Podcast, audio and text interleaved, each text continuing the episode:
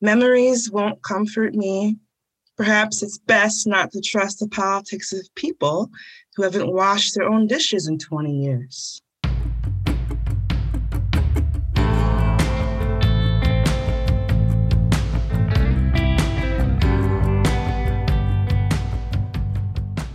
I'm Marty Cain, and you're listening to the Rural Poetic series on the Humanities Pod.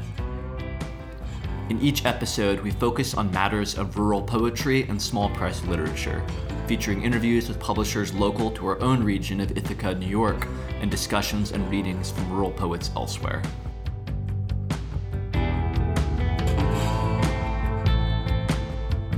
Today, I'm really excited to feature a reading and an interview with the Wisconsin based poet Nikki Wallschlaeger, who is also one of my favorite living writers.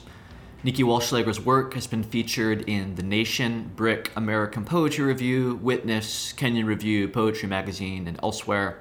She's the author of the full length collections Houses from Horseless Press in 2015 and Crawl Space from Bloof in 2017, as well as the graphic book I Hate Telling You How I Really Feel which came out in 2019 from Bloof. She's the author of an artist book called Operation USA through the Baltimore based Book Arts Group Container, a project acquired by Woodland Pattern Book Center in Milwaukee. And her third collection, Waterbaby, is forthcoming from Copper Canyon Press in 2021. Her reading today will include works from that forthcoming collection. So let's get started.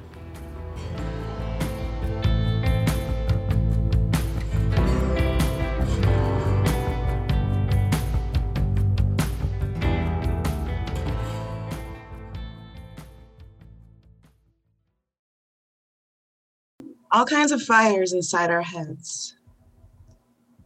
The number of bodies I have is equal to the number of gurney transfers that are televised. If we're all just human, then who is responsible? The fire station drying out from addiction. Outside, the drizzling of firepower, low-balling suns. It's like a sauna in here, the strain of a charred bladder, bottled water, bad wiring. That spark is no good. Come sit with me for a minute.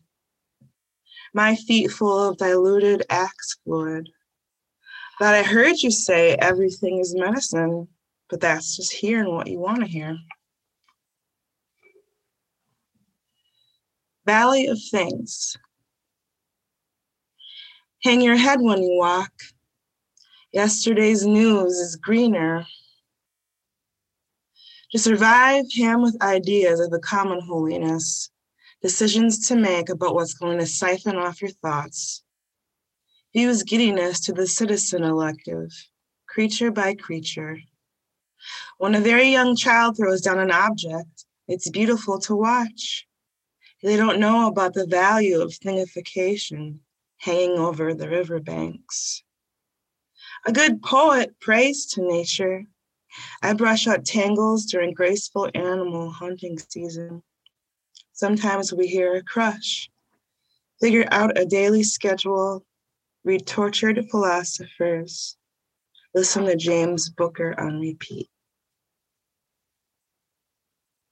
Black woman on a plane, 21st century. Minutia in a bowl, jerry rigged hand in need of a drink. The flight attendant said, It's on me. I must have looked like I needed one. Such a rough climb, wobbly as the sun during Leo season. Come to find out, a brand new plane is hard to handle.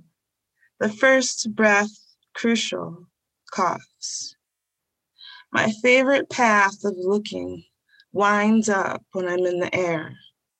There's no way to vacuum seal death up here, I suppose, even though I've never felt the urge to buy a traveling pillow. If something develops, if our machine defects, I'll ask if I can hold the hand of the woman who gave me a drink. Then it's time to land like nothing happened. The captain standing at the door with his crew. He's younger than I am, a baby faced white boy. We don't know his name or where he came from. Prayer sonnet, thrown up again in the down harvest meadow, moving through me as pelvic bowl thunder, to learn how to laugh at their indifference. Revenge of the chattel is not being shown in the popular gendarme art houses. Blood heavy as the iron binding us together. Public wordplay is called getting dragged. The violences of daily metaphor in our very real world, these solvent metaphors are true. Hell investigates life with great opportunity. My little candle mouth kindling for the wounded when the stars are committed to the worst timing and no one wants to get out of bed in the morning. It's a daisy. Bats twin the sky, drowsy from building home to watch night court. I, Nikki, as a contemporary woman, am bound to ask who's spiraling in the faucet. If you keep no lie relaxers on your hair past the suggested time frame, the original crimple pattern becomes more defiant. Memories won't comfort me. Perhaps it's best not to trust the politics of people who haven't washed their own dishes in 20 years. Oh, missile management, I request a transfer for the masses. A happy, howling cocktail showing, instead of telling this country that I cannot with you. A free daylight may be possible, the revolt in us, I mean. Stems are still holding like a grown up, but they snap. You pick me up, pour me another bath, a glass of something dry for the blisters. Read Ted Joans' hand grenades. Remember that? I'm not the only one. And cry. Notes on the new reconstruction. The stock room only the cooks know. Bone block broth, commiserating in plain view, waters the climbing roses. Plantations are prisons, and prisons produce plantations. How our runaway slave feet got a close read the tides. Ona Judge is in the West Wing, hiding a pistol under the floorboards. My gods are always horrified by the living, but she say it's better the devil you know than the devil you don't. Reflecting their shiny, shambolic tapestries, highly sophisticated ontological equipment, cutting the goose flesh of a bacon wrapped fig inside a pig, rabid glory schemes narrated by their best bombastic hype agency on top of Capitalism Hill Incorporated. A country surreptitiously playing itself with well worn and well torn secrets still plays itself. Homegirl was only 22 years old when she outwitted him. No one cares about a past that's supposed to be done. Blue Flame of July. Can't fix what's beyond repair. Baby, I know the feeling. A broke clock is right twice a day. Don't mean I'm going to be healing. Any fool can make the rules. Any fool will follow them. I know in my soul that's right. Blue flame of July got me good.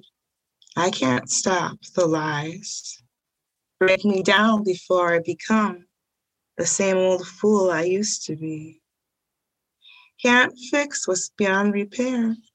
Baby, I know the feeling. A broke clock is right twice a day.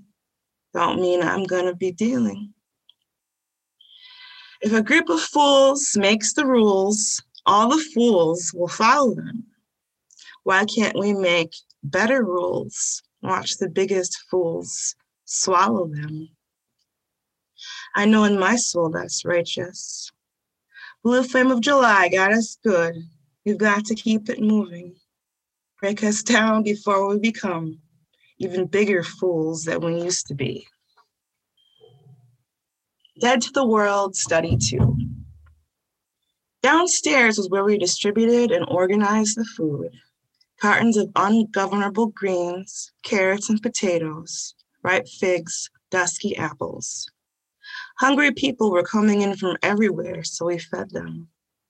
It was a big complex that used to be an estate, but now was a vibrant place full of life and dignity. Airplanes landed and were able to attach themselves with ease, bringing supplies and visitors. I was happy living there, but that day I was on edge. Tonight was the reading, and I was tasked with setting up a dinner for the two touring poets due to arrive in the late afternoon. I left my post and went upstairs to the tower where the permanent residents lived, passing my friends' quarters along the way. I didn't like these poets. They still associated liberated mansions with opulence and leisure, even though the state had dissolved a year ago. To be fair, they weren't completely oblivious. Their enchantment with this place was more gilded irony than anything else. The general vibe of the duo continued to be stuck in the old language of server and those to be served. I took my time getting ready. When I got to the room where the reading was held, it had already started. The audience was interested, but the poets were annoyed it wasn't standing room only like they were used to. The table was set with our best cutlery and sprays of ranunculus from the gardens. When the reading was finished, I was supposed to escort them to the dining area. As I approached, they linked arms and looked above our heads for the nearest exit, pretending they didn't see the gathering of people who wanted to break bread in their honor. The lunch counter of eternal tears. Instead of crying on your shoulder, I cry on the internet. Instead of crying, I make allusions to crying by cherry picking the subjects. Instead of crying on his shoulder, I build a fountain of black amethyst in an artificial square. Instead of crying, I ring the bells of a bottomless road. Instead of crying, I listen to Roy Orbison's crying because the way he waterfall sings, crying, feels like a worn leather booth that wouldn't refuse me service. Instead of crying, I understand where I'm sacrificing for someone who's long gone. Instead of crying, I think of the lurid romantic scenarios where I'm not crying, and you're the one being insufferable when you think about me. Instead of crying, I listen to Put Your Head on My Shoulder by Paul Anka, and I recognize how some songs are never about deep emotional connections with special people, but for getting in the pants of willowy virgins. Instead of crying, I put on Live Evil by Miles Davis to smudge the room of 1950s white nonsense. Instead of crying, Miles's trumpet screams like the last free lion dying alone in the wilderness. Can I lay my head on your shoulder and cry? Cows in the morning. I hope cows have dreams. It's not a solidness, but a heaviness when they stand in the pastures, allowing weight to drip into the sun-flocked hay. Coercion brought us here, but the hills smell good. Maybe there's a current flowing through here to thumb a cool ride on. Dreams I'm preparing, wobbling on my tongue. The farmers finally letting them walk away from their sore tits and the mechanical suckling humans. The drugs were on to prevent days without maximum proclivity. It's a hot spring morning. The herd takes its time. Maintenance of relationships and empty coffee cups. Stretching their necks to get under the fencing. Tasting the free grass. Nodding in conversation with the passerby. Lake come and gone. I'm in a kayak watching a man dressed as Uncle Sam, waving around a plastic sword, guiding the pontoon parade across the lake. It's a tradition to adorn boats with beer slides, streamers, and women wearing screen print t shirts that say Lake Girl in collegiate font. Despite the last four years of spiraling national leadership, the vacationers deliver convincing displays of loyalty, not exempt from doubts. As for me, the other side of the grand show, I'm trying to balance my life inside the kayak. It's their big day, the birth of a nation in crisis. Overhead, a bald eagle appears about 50 feet from our position. Symbolic gesture, too good, too perfect to be true. Then I see three tiny birds attacking the eagle, driving it from their nests. The mild storms sashaying in, delaying fireworks until everyone is thinking of going home. Further notes on the new reconstruction. From the kitchens where the gas is kept, beloved are the blues, shining my shoulder, old potholes knotted by masking the work. What I need for morning escapes as steam, night groaning over into a spume of dawn. To prepare a meal before the next sunrise means risking everything to write it down.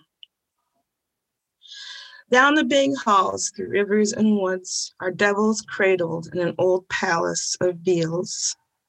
Windbags so loud a people get saturated on while we soothe a bisque of whispers. Electric stoves won't get the job done, but if that's all you got, we can downlink fire like two dense stars, shifting the dark fields, confronting desolation 130 billion years ago. But the recipe in theory is pretty simple. What it takes is a relish for a new undoing. Eventually, you'll get what you set out to get. Stone soup, also known as politician's wheel, a hypogeel bone forged by Black Sisypheans, were smart enough to realize when they reached the top of their blinking mountain, all they had to do was step aside, and the rest would take care of itself. All right. Thank you so much, Nikki. I love those poems. I'm really excited to see them like in a book when they come out. That actually works well that you were reading from Waterbaby because um, the first question that I wanted to ask you had had to do with with that book, which is going to be your your your, your third full length. And I'm curious if you could talk a little bit about the process of writing it and whether or not you see it as uh, a departure from the kind of concerns and formal approaches of your first two books? Okay. Um, well, I started writing this book shortly before my grandmother died while I was still finishing Crawl Space. And um, what's different about this one is all the poems have different titles. like I realized I was getting a little caught up in that and refusing to do that. So with this book, I wanted to do that. But my concerns are the same. My politics, you know, I guess only growing in more rage and frustration. Um, but this book was mostly also written in the country after I moved out here to a rural area. So there's a different rhythm to it. It's a different pace, a slower pace. Yeah, that's that's fascinating. Um, you know, since you you wrote houses, um, you moved from Milwaukee to the driftless region of Wisconsin, right? Which is a pretty significant change. And I, I'm wondering if you could talk a little bit more about whether that's changed your writing process, your kind of concerns as a poet, and just kind of the way that you engage with poetry in your daily life. Okay. Well, for me, moving out here decreased my anxiety. So I feel, you know, there's more there's more space for me to write these poems and I have more time. I don't feel so like cramped in by the city and its various problems and all the violence and stuff in my old neighborhood. So that's really nice. So with less less anxiety, I guess I'm not I can be I can step take a step back a little bit and um not be as emotionally involved, even though I am. It's just it's less urgent. It's it's like a it's a distance that I needed in order to just not just write um, poems that I've you know where the the rhythm was like a little too fast sometimes like it's just like the, my first two books like i can't stay there all the time it, it's a lot so um yeah i guess you know just living out in the country i can breathe here and that reflects like the pace of how i write. Like it takes longer to write my poems which is fine i don't mind but i'm still writing like prolifically. So as someone you know who has an interest in, in rural literature one of the things that i've always loved about your work is that even when you're writing about cities i feel like i'm learning about things that pertain to the rural and to geographic space more broadly um, in other words like the city doesn't feel like this kind of naturalized space that is taken for granted in the way that it is for a lot of other poets um, mm-hmm. like one example i have in mind is the last poem in crawl space where you call for the abolition of restaurants and it becomes this broader way of thinking through urban capitalist food culture and its kind of extractive relationship to mm-hmm. Rural agriculture. Um, so yeah, I guess I would say that the rural and the urban feel very enmeshed um, in your work a lot of the time. Mm-hmm. And I'm curious, is that something that you're thinking about consciously? Do you have do you have more to say about that? Oh yes, totally. Well, when I lived in Milwaukee, I mean, there's like a a broad tradition of cooperatives there.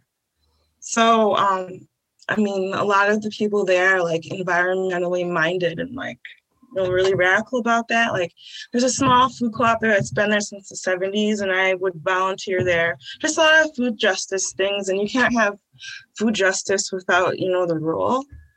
So, you know, I came from that, and also, um, yeah, I was involved in like community gardens and stuff there. Um, yeah. And then my hometown, like where I grew up, was like a town of like 30,000 people. And then I had farmers in my family. And when I was a little kid, I would go out to their farms and stuff.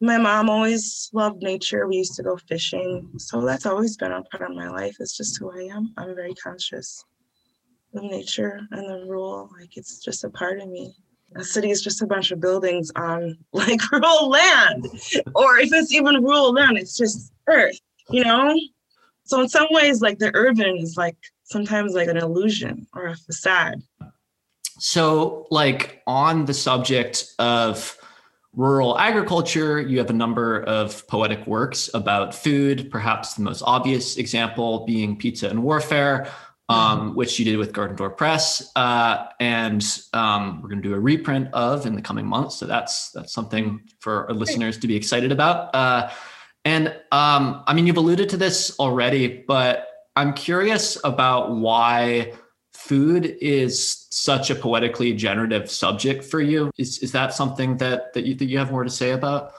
Yeah, I mean, in Wisconsin, like there's just farms everywhere. And I live in an area now where um, Organic Valley is based, like their headquarters is here. And they're like a billion dollar company now. I think they are the largest organic dairy producers in the country now.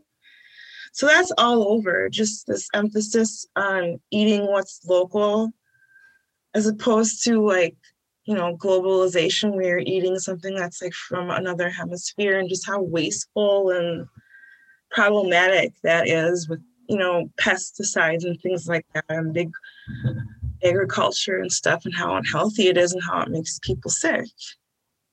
Like it just doesn't make any sense. It makes no sense. Like when you can, I mean, grow your own and like, I mean, I'm not, you know, I'm not that, I'm definitely an amateur gardener, but I hope to change that but that kind of mindset has been around like in the environments that I lived in like for decades. So it's you know, it's just something that just once again is just like common sense that you would feed people locally first before sending out the produce somewhere else so you could make money. I want to move back for a second to Waterbaby. Um, one of the things that I'm sort of curious about is, you know, your your first two books uh, were with small presses that only publish a handful of collections a year, um, Bloof and Horseless. Um, Copper Canyon is comparatively bigger and arguably reaches a larger readership um, with their distribution. Um, how is how has that been so far? Like, what has that move to a larger press been like? Has that been an adjustment for you? They've been really great. I'm more than happy about where I am. Everyone is, you know, getting my input, you know, and like we agree on decisions together. But it's, you know, it's mostly about what I want. I'm honored to be there. Like it's a, it's been a really positive experience. They're a great press, and they've published so many wonderful poets throughout the years, and I'm just I can't even believe it's real still.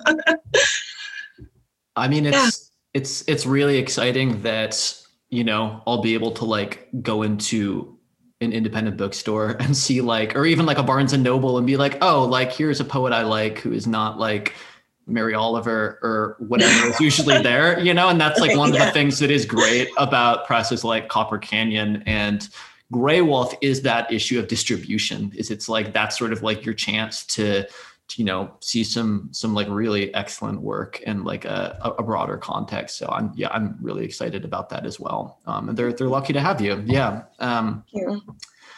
Um, let's see. Um, so, one more question I have with you, which is maybe pertinent as we're doing this over Zoom. Um, I mean, one thing I'm interested in is the way that poets in rural spaces engage with technology in order to kind of form social bonds across geographic space.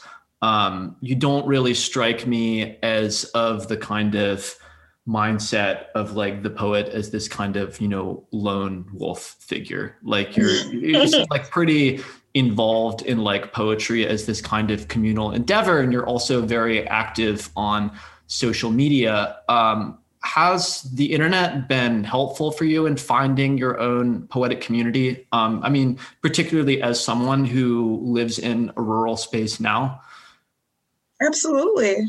I mean it was in the city too I mean, I like my space. I do love solitude, but you know, you have to have a balance with that. So, and there's um poetry community kind of stuff going on out here. Like there's the Driftless Writing Center. Um, Hanif Abdurraqib came out here last year and read, and I'm I want to do you know more organizing readings with them, but you know, pandemic. so yeah, I mean, there's a lot of you know, there's a lot of um, art things going on out here. So it's not, you know, it's great. It's really, um, it's not what I expected. Like, it's better than I expected. and this place continually surprises me. There's like a lot of interesting people, but you gotta kind of seek them out, or you just end up meeting somebody randomly one day. Yeah, because everybody's, you know, kind of spaced apart a little. But it's fun. It's a lot of fun.